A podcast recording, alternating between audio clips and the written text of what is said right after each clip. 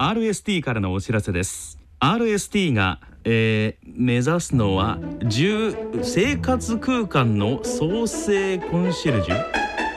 うーん難しい。詳しくは3文字。RST で検索。へえ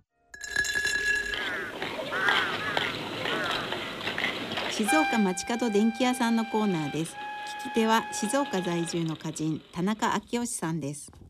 ご機嫌いかがでしょうか？田中昭義です。静岡町角電気屋さん。このコーナーでは静岡県内各地で商店街などの地域活動を担っておられる電気店の店主の方などへのインタビューを通して静岡各地の様子電化製品をめぐるエピソードなど静岡県在住の私田中昭義が伺ってまいります。今月は特別に静岡といえばこの方。静岡の誰もが知っている、えー、テレビラジオでおなじみの久保ひとみさんにお話を伺ってまいります。久保さんどうぞよろしくお願いいたします。よろしくお願いします。もう静岡といえば久保さんというぐらいですね。誰なんだろうと思ってらっしゃる方もいると思いますけれども。静岡の皆さんにはもしかしたらおなじみなのかもしれませんけど、はい、静岡で本当にあのえー、と20年ぐらいやってる情報番組のもう大エースとしてですねえー、毎日出演されてるだけではなく、えー、静岡のいろんな企業の CM をたくさん出られていても独占なんじゃないかって言われるぐらいですね。あの本当に、えーと、銀行さんもそうですし言い出したらきりないですよね。携帯電話の会社ももういろんな業種からスーパーマーケットからですね。もうあの本当に静岡県人の方々の会話では久保さんの年収いくらなんだろうっていうのが最初の挨拶になるぐらいもう大人気で CM 女王と呼ばれてる方なんですけれども。本当に投資のやり方を教えていただきたいぐらいもう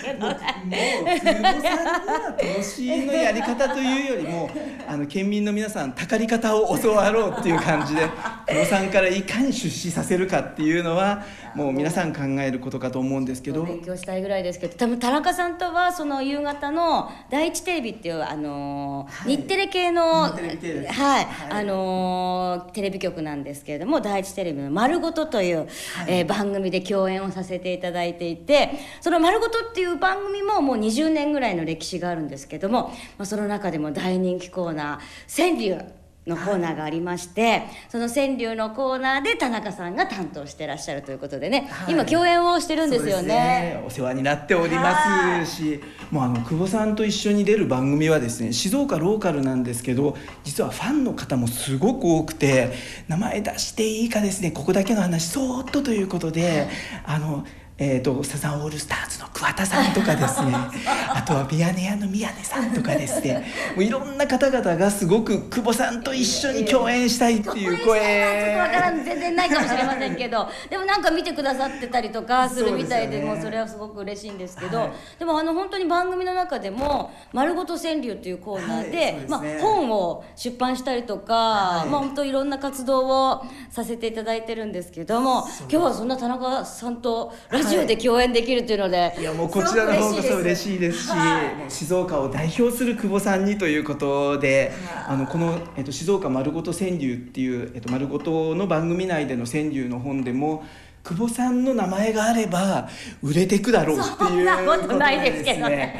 もあの他にも静岡のいろんなベストセラーを久保さん出されていたりもしますし。でもこの「丸ごと川柳」って本は全国で販売してるので、はい、もしあの静岡県の方だけじゃなくてね、はい、県外の皆さんもねちょっと手に取って見ていただくとあこういう番組やってるんだなっていうのをちょっと分かっていただけるんじゃないかなと思いますけどね。まあ、書店の方が全国発売してくださったので、はあ、最近静岡本がすごく実は売れるんだそうであ、ね、の全国のマーケットの中でなぜ静岡が売れるのかはわからないぐらい実は静岡のいろんなあるあるものとかですね久保さんも出されてますよね。そうですね。静岡って意外とあの東京とまあ大阪のまあ間ぐらいにあって、はい、あの本当にどっちかというと私なんか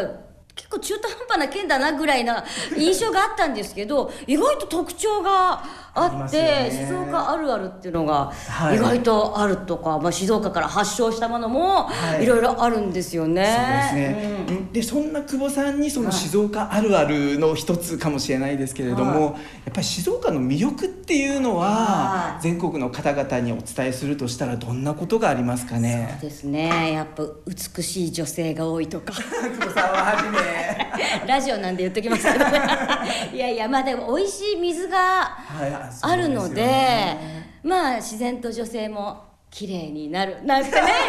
言われてますけどね。いやでも本当にあの世界遺産の富士山があるっていうことで、美し美しい山もあってしかも美しい海もあって、はいね。海と山があればもちろん美味しい食材はい。もある、もう食材の宝庫でもありますよね。はい。静岡県内でえー、と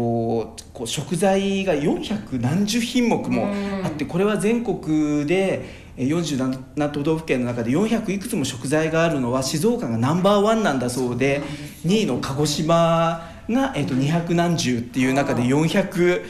えー400いくつでしたかね。っていうぐらいの、ね。はいだから静岡県の食材ってフルコースができるって言あわーれているぐらい、ねはい本当に食材の方でおこ美味しいものもたくさんあるので、もうぜひ美しい景色とはい。美味しいものをいただくのはもうはい。静岡県はおすすめですよね。なるほど。確かにもう、我がふるさとながらおっしゃる通りだなというふうには思いますし、そうですね。なかなか静岡にいる頃にはそういう魅力にはあんまり気づかなかったんですけれども、これが当たり前だと思ってたんですけど東京で長く住み始めてから久しぶりにまた静岡に来るとはあこれ空気が美味しいってこういうことなんだとかですね。そう思いますね。はい、普通に水道からのお水がこんなに美味しく飲めるっていうのが やっぱり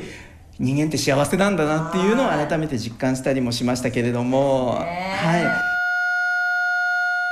静岡町角電気屋さんのコーナーでした。聞き手は静岡在住の歌人田中昭義さんでした